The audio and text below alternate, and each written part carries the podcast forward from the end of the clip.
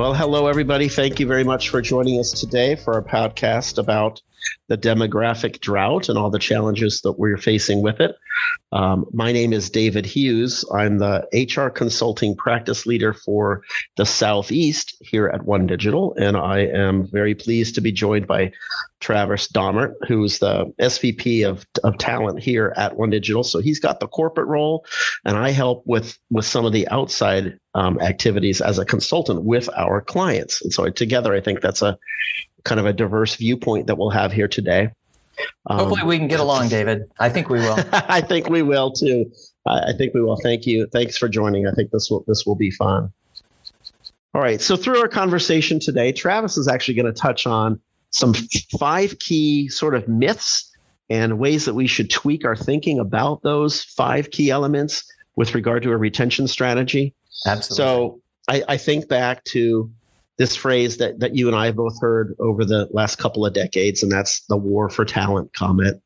And it was actually you who reminded me that it was actually McKinsey that coined that phrase back in 1997. And this is a topic that I have, this demographic drought topic, this shortage of people, this Sansdemic in Latin, as they're calling it. This is something I've actually talked about for more than 10 years. And it's sort of like one of these things that you and I have both seen coming at us through the tunnel. And it's, you know, the pandemic sort of let other people see it. Maybe it was a smoldering fire, and the pandemic was some gasoline that got thrown on it, right? And it suddenly became known to everybody. And it's interesting, so in a group full of leaders, if you ask them, you know, how many people have heard about the war for talent? Every hand goes up. You know, top issue among CEOs in the world. How many of you heard about it more than 2 years ago? And most of the hands go down.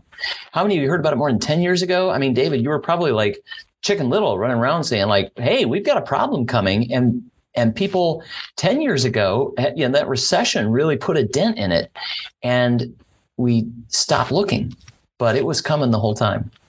It really has. And so, of course, with all these sorts of things, the data becomes more clear given the lens of time.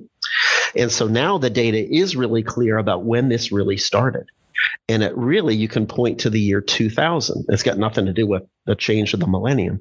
But the year 2000 was when really the impact of the baby boomers reached their peak. It was the height of the prime working age workforce as a proportion of our population in America. And since that time, we've been descending down the backside of that baby boomer curve at exactly the same slope that we went up at, of course, which is interesting in and of itself.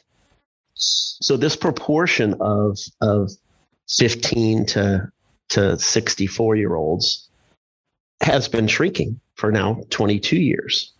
And very coincidentally, and it is truly coincidentally, the labor force participation rate also peaked in the year 2000. So right. That had been a stable number that went on for 100 years or so in the 52% range. But then had this big boom, similar to a baby boom, but that was the sexual revolution. Right? This is when women came into the workforce through the 60s and 70s. Finally felt its maximum impact. But now, again, since 2000, for 22 years now, that has been on a steady decline. And there are all kinds of reasons behind that. And that's a whole different podcast for another time about all the contributing factors. But it is things like the wealth effect of baby boomer money being passed on to kids. And it is people deciding that childcare is so expensive, they're going to try and get by on one income rather than 2. And there's an opioid addiction in this country, and 28 million Americans are alcoholics. And there's just, you know, there's a lot of things that contribute to it. But in the year 2021, for the first time, the absolute size, not just as a proportion, would have been shrinking for 22 years. But in 2021, the absolute size of that prime age working force went negative. And that is not going to change. It's kind of an unavoidable reality. And why these problems, to me, as an observer of it and as a practitioner in it every day, I think it's the biggest people-related business challenge of the next 3 decades, because these things are very slow to happen and they're very slow to turn around.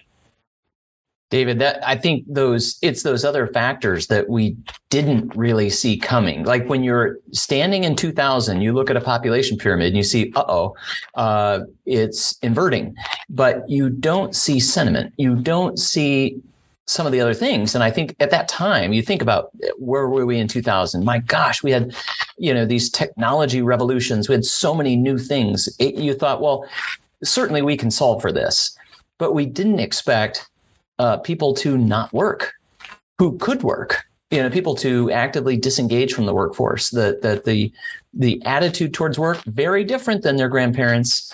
The need to work, very different from their grandparents. The opportunities and options with respect to work, whether it's gig work or various things, it was a different ballgame. And that suddenly those things started turning into sort of perfect storm because, they were compounding and the technology couldn't come back fast enough. Immigration, we couldn't bring people in fast enough.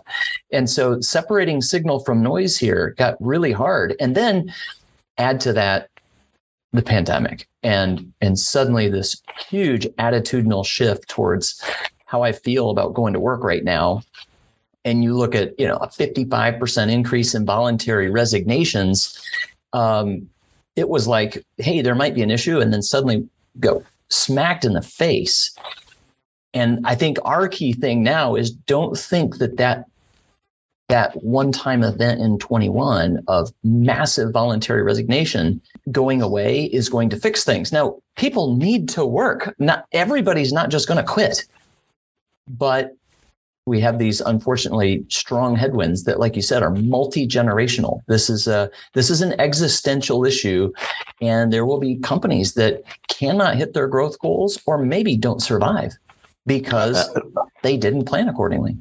That is exactly right. And I think it's really a critical thing that I observe in my travels and my conversations with many of our customers. I see the problem in segments of 1/3, 1/3, and 1/3. I think 1/3 of the customers that I talk to absolutely understand the problem. They accept it and they're doing their level best to do something about it. Mm-hmm. And a 1/3 are in the middle where they're like, okay, now we kind of know it's real, but maybe they feel a little paralyzed or they're a little afraid or they don't want to be an early adopter. And they're sort of taking a wait and see approach. And then sadly, that last 1/3 that you just mentioned, where they are in flat denial. And I really fear for those customers. I do think it's an existential threat. If people... this gap between winners and losers in business is really going to be driven wider because of this very factor. And obviously, we'd want all of our customers to be winners, right? So, it's a part of our mission to reach back and grab them by the hand and sometimes gently shake them by the shoulders, and we do that with information and we do it with data and we do it with education. And fortunately, in working with so many customers, we do get to see what's working in the world, right? We get to see what works, what doesn't work, and help people avoid pitfalls that others have made, before them. And for me, that's the funnest part of my work is learning what's going on, how people are adapting to it. But I think that word existential threat cannot be stressed enough. If people, it's truly an adapt or die kind of situation. I just think there's no two ways about it. And, later on, I want you to tell a story about a bear, but I'm going to tell a story about a horse race because it's kind of like and the horse racing is pari-mutuel betting, right? That just means that you've got to be making a better bet than the other people, right? You're all operating out of one same pool of betting money, right? It's a zero-sum game. Whoever's the winner, someone else is the loser. And I think that in the short run, this is a pari-mutuel bet. In the short run, you've got to be better than the next person. But in the long run, it's our hope that we float all the boats higher, right? That people who were sort of a laggard change their thinking. And then it's not a zero-sum game anymore, right? If we can get everyone adopting the kinds of things that you're going to talk about in a few minutes, about rethinking that the way that they approach engagement with their people, that everyone can win. We don't have to have a third of the people be losers. Right. There are a lot of people in the world who could bring their talent to your organization, and just maybe not the way you're set up today. So you're right. There is a bigger pie, a bigger solution that should give us hope. But when you're making an immediate hire today with the situation you're in, you need to attract talent from someone else. And that kind of does lead to the bear story. I mean, people have probably heard this joke, but, you know, two friends in the woods see a bear, and one sits down and begins to take off his hiking boots and put on a pair of tennis shoes. And the other friend says, "What are you doing? You know, you can't outrun a bear." He says, "I don't have to outrun the bear. I just have to outrun you." And it's sort of a morbid joke. And this is not a joking matter, but that is kind of the short-term situation. Is there is talent out there, and it's pretty mobile. Can you get what you need to achieve your growth goals? Can your industry draw people into your profession, into your sector, to achieve your medium-term and longer-term growth goals? And then obviously, can the country, or can our economies, or for global companies, can your organization ultimately grow and serve your mission, whatever it is? So anyway, the joke usually, you know, draws a little bit of a laugh, but it is kind of a reflective of the short-term situation. Like, are you getting your tennis shoes on? If you're standing there watching the bear and you're thinking, maybe you're in that middle third, we can try to help, you know. But if you've got your back turned and you're like, there's no bear, bears don't live around here. No, there's a bear. I assure you there is a bear. That is exactly right. And it is important to point out the difference between short-term and long-term. You know, in the short one, we have no option but to fight this war, you know, against our competitors, against the employer down the street. No question about it. And it's really analogous to what's going on with wages. In the short run, wage inflation is a reality for everybody. And you cannot just be intransigent about it and dig your heels in and stomp your feet or whatever else you want to say about it. That's not going to work. In the short run, that's not going to work. In the long run, we would love to talk about strategies that are more long-term oriented, that change that conversation for people, right? I mean, people are available. You said it yourself, you know. I don't know, 25.7% of people did take a new job last year, but 40 or 50% were willing to take a new job. Mm-hmm. So the workforce is mobile. People will go. And that is a danger, and it is an opportunity. And so, you know, there are steps that you have taken about rethinking the way that you go about it here for our 3,000 plus people. There are steps that on a more broad basis that we discuss with our customers, things that we see working. And so, you know, I hope we can transition to you taking us through the things that observations that you think, you know, work, and that maybe they're blind spots for people. I find it very interesting. Well, sure, David. There are a handful of things that I think are almost sacred if you're in the talent space and you think these are the ways the best employers should be thinking and the things they should be doing. And I think it's been a wake-up call that even a best place to work, even a place with low turnover and an award-winning culture, needs to be thinking about this with fresh eyes and looking at where might we be missing some things. And so I sometimes talk about these 5 surprising mistakes companies make when it comes to talent retention. And it really reminds me of that phrase that, you know, the road to, in this case, turnover is paved with good intentions. And so I'd love to hit the 5, and I'd love your feedback on these too, David. But the first one is, wake up your leaders and make sure that they are retaining their people.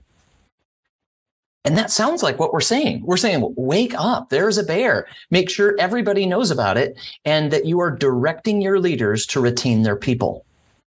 And I would say that may have some immediate, unexpected, and painful consequences. And the reason is, if you direct a leader who's already busy to take on a new initiative, in this case, retain your people, are they going to do what is easy and effective or hard and effective? Are they going to do what is short-term effective or long-term effective? Well, unfortunately, they're most likely to grab the easiest, most immediate lever.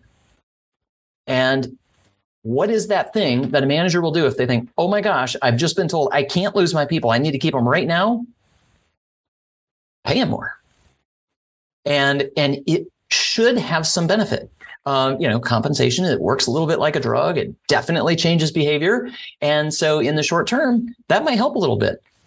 Unfortunately, but it wears off. Like a drug, it wears off. Yeah, exactly. Yeah. So expect they're going to come back for another hit in 6 months or maybe even sooner in a market like this. So what happens when you start playing with the largest expense in your organization and you start bumping it up? Well, you never get it. You don't get to swap it back. Like, okay, 2022 or 23 is over, so let's reduce salaries. No, you're making long-term commitments for short-term payoffs.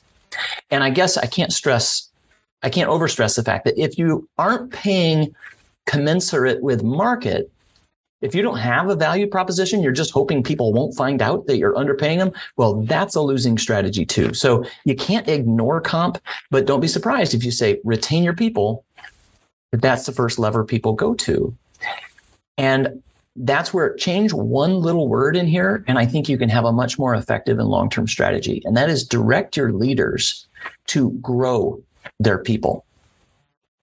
It brings on a whole different mindset. If I've got to grow them, and that's really what I'm being challenged to do, maybe held accountable for, is what does that lead to? It leads to a very different conversation. I'm immediately thinking about, okay, do my people have goals? Do my people have an idea of what we're trying to accomplish? Do my people have clarity in their job? Do I know where my people want to grow? Am I even having that growth conversation? And the great thing is you can often trigger growth in a person with nothing more than a conversation. The investments tend to be relatively small and they have a long-term payoff. So David, just kind of curious if you have any other takes on that first one. Yeah, well, I think that is one of the key things for everyone to understand. Employees, and this is science, employees are engaged and motivated by things that are satisfiers and dissatisfiers, right? There's kind of two sides that lie on the either side of an axis. Mm-hmm. And what you just talked about there addresses that really accurately, I think.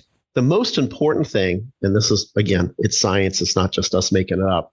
We know that people really care about a sense of achievement, that they care about being recognized for their work, that they feel that they have a mission and a purpose, and that they have some growth. And those things don't cost anything, by the way, right?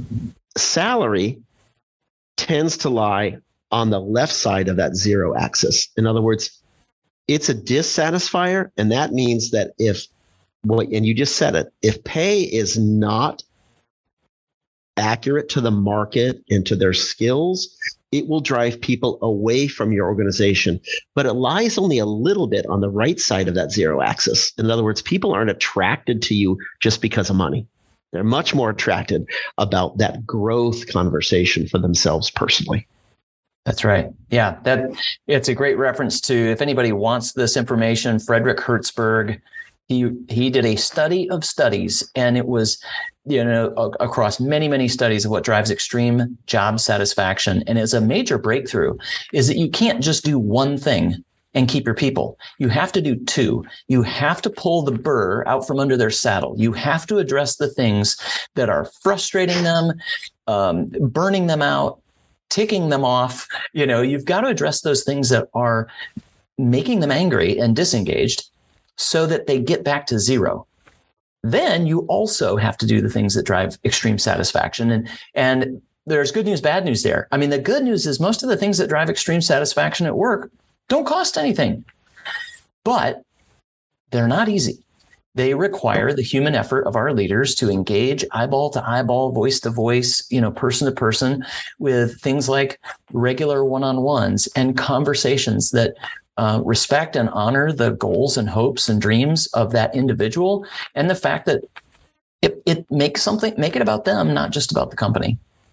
And I love that you purposely, as I do, we purposely use that word leader. We don't say the word manager much anymore.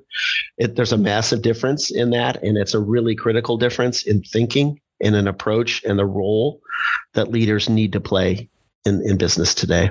Yes. You know what? That's not one of our five, but it's a great little side note. There is the field of management. There is a practice of management. There are things that we need to manage.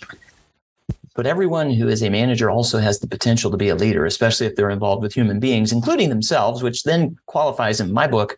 Every single person is a leader because everyone is trying to muster the support, engagement, enthusiasm, and productivity of that person in the mirror. And there's nobody tougher to lead than that person. So, we've got to be developing our leaders as a key part of this strategy. We might have just discovered a new podcast topic for next time. All right. Well, we'll keep going with these ones. The second thing is talking about people as our greatest assets.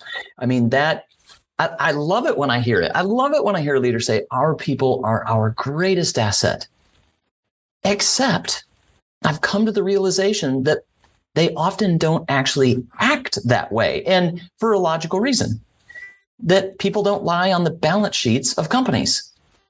Where you find your people, if you go and, you look, where the things are measured is over there in the income statement as the largest expense. And so it shouldn't really be surprising that even if you talk a good game and say people are our greatest asset, our managers are out there trying to manage P&Ls, and they may not be leading. They may not be thinking, with this more long-term, more big picture perspective. They might be stuck in management. And what happens when you manage a P&L is you typically try to minimize your expenses. And what you're doing is often minimizing your people. So there's a second part of that. And that is simply that we don't own our people. If you think you do, you will be mistaken when those people get up and leave. We must embrace our folks as volunteering their time, talent, and treasure toward the mission of whatever our organization is. So I like to think what we can really think of as an asset of the company is their trust. So the relationship with your employees is the most valuable asset of an organization. And get your leaders thinking about how do we maximize the value of that asset. And ironically, if they actually said, well, what if our people were like computers or a piece of equipment, well, actually, you'd probably treat them better because you realize, like, anytime you make a big investment, you want to maximize the return on an investment. So you take good care of it. You maintain it. You make sure it's in great working order. You upgrade the software. You do all these things when you invest in an asset that often we aren't thinking about doing with our people, or with the relationship and the trust of our people. So that second one, talk about your people as your greatest asset. I would encourage people to say, replace the word talk with act, act as though the trust and relationship with your people is your company's greatest asset. And if you think about maximizing return on any producing asset, well, you want to extend its life as long as possible. You want to make sure it's in optimal working order. And that's where it's ironic that, you do a discounted cash flow and you realize, wow, if our sales team went from being here an average of 4 years to an average of 5 years, we would be far more profitable. So how could we make some good decisions that would make them ideally love to stay and again, feel like they're growing. So it's maybe it sounds like a little play on words, but it's a really important distinction when you're talking to your leaders and when you're talking to your people. Because again, if you're acting like they are assets, some of them are prickling at that. They're like, you don't own me. And I'm not sure I want to be retained. Pretty sure last time I checked, I'm trying to grow my career and have an impact on the world. Right. Yes. I mean, it is about maximizing the ROI from the investment that a company is making in their people. That's right. Another way of thinking of it. Absolutely. Right. Absolutely. Yep. All right. Number 3 is stressing the importance of company values and culture. Best, culture-minded, award-winning companies often are stressing the importance of their company values and culture. And it sounds like there just couldn't be anything wrong with that. except findings that show that it doesn't actually drive engagement. It's so ironic, but this is also fairly dated. But if you look at the Leadership Challenge by Kouzes and Posner, it's over 10 years old. But one of the things they did is said, how committed people are to an organization? How committed are they if they're clear on the company's values versus their own values?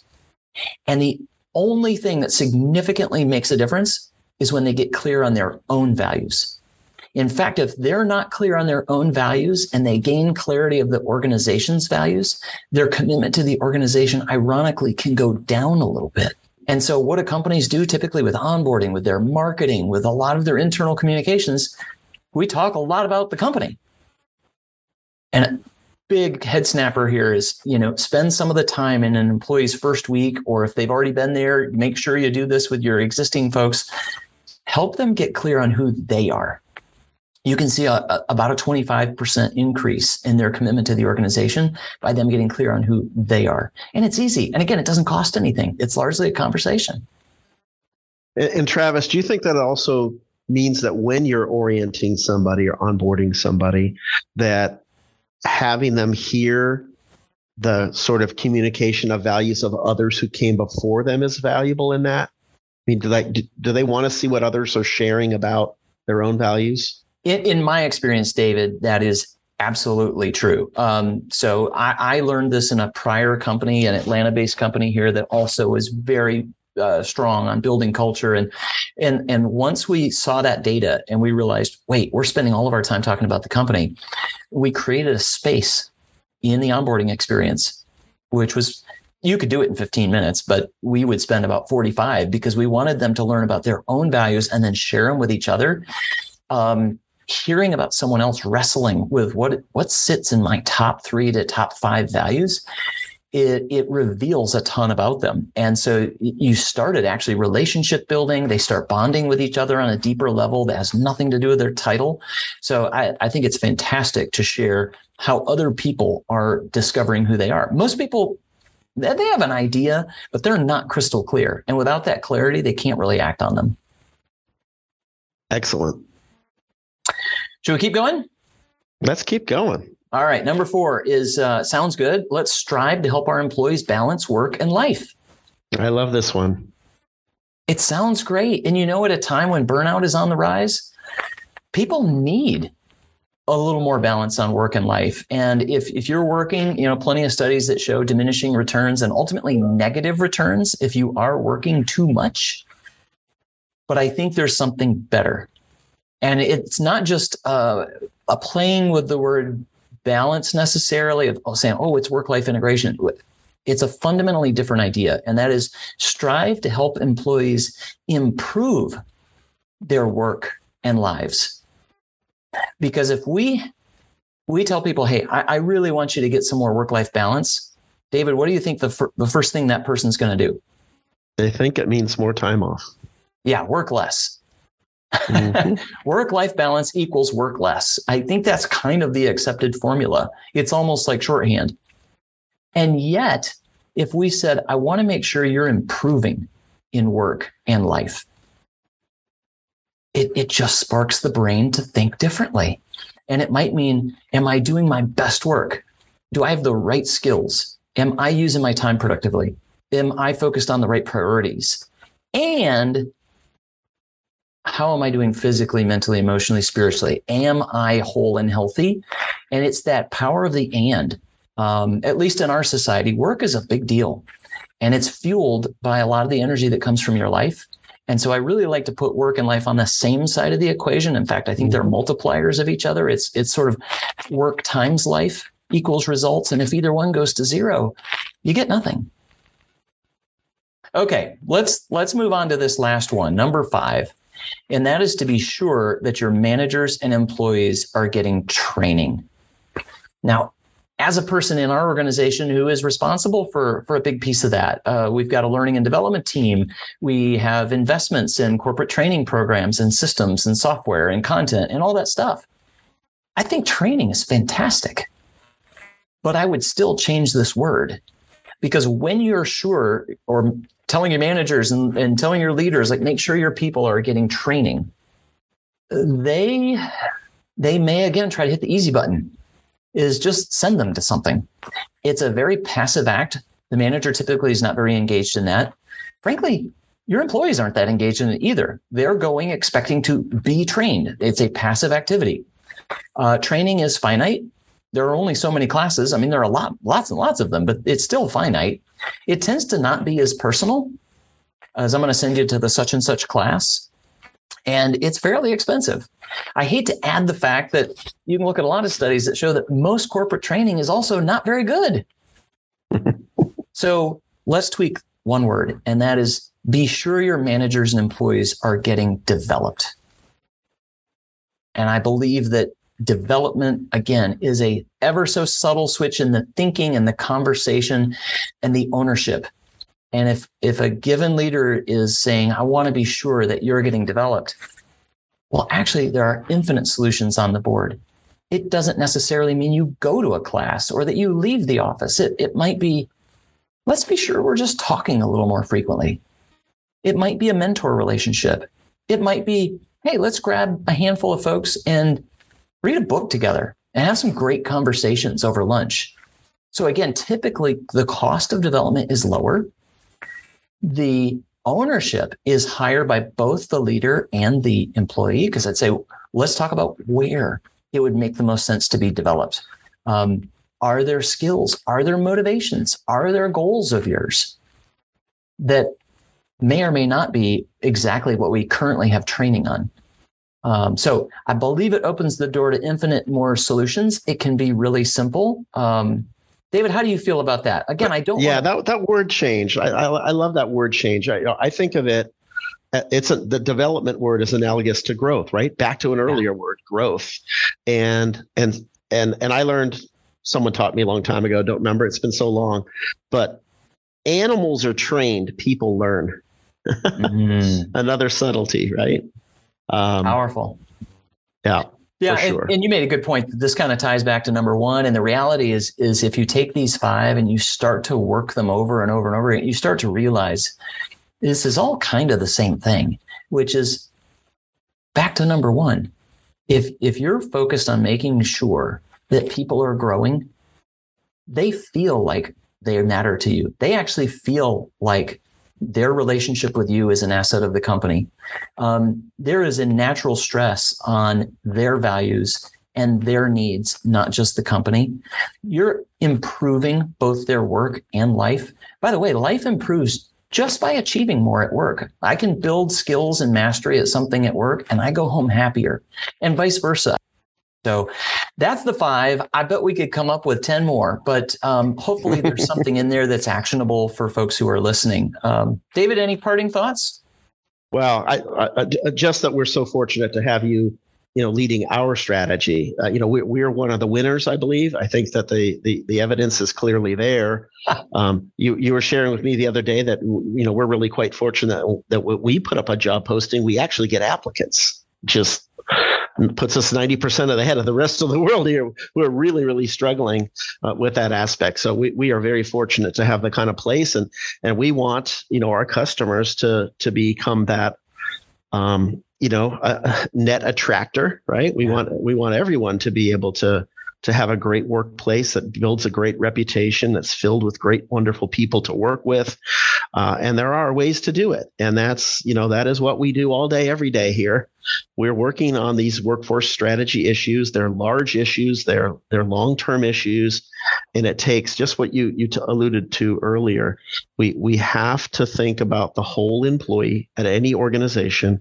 We've got to make sure we're taking care of their physical well-being, their financial well-being, their emotional, mental well-being. It is very much takes that army of folks. And I'm really fortunate to work with such solid people on the benefit side and on the retirement and wealth side, so that we can help contribute on the human resources side with, maybe a little bit better policy here or there. Let's take away one of those burrs under the saddle by tweaking this thing, by helping to create a few more attractors on the right side of the scale. Let's do something that creates a sense of achievement, recognition, and for growth. That is really the top three things that people value. So there's lots of ways to skin the cat. No organization is the same. No one's saying that it's only one remedy. You know, there are plenty of companies that they have to operate differently, right? We've got high margin customers and low margin customers and white collar customers and blue collar customers. And there is no one answer, but we think that we're coming closer to the best possible answer for any given situation because of the way that we work together on these problems. And I thank you for sharing your insights. I think they're really valuable. You know, I learned from you a lot. I learned from talking to our customers a lot, and this is just, there just can't be a more important conversation, you know, us as human resources professionals can be having than this conversation. Awesome. Well, I love that. I appreciate the kind words. I have learned so much from you as well, David, and so thankful that you're out there serving our customers. So thanks so much for the time today. Really appreciate the chance to do this with you. Thank you, everybody.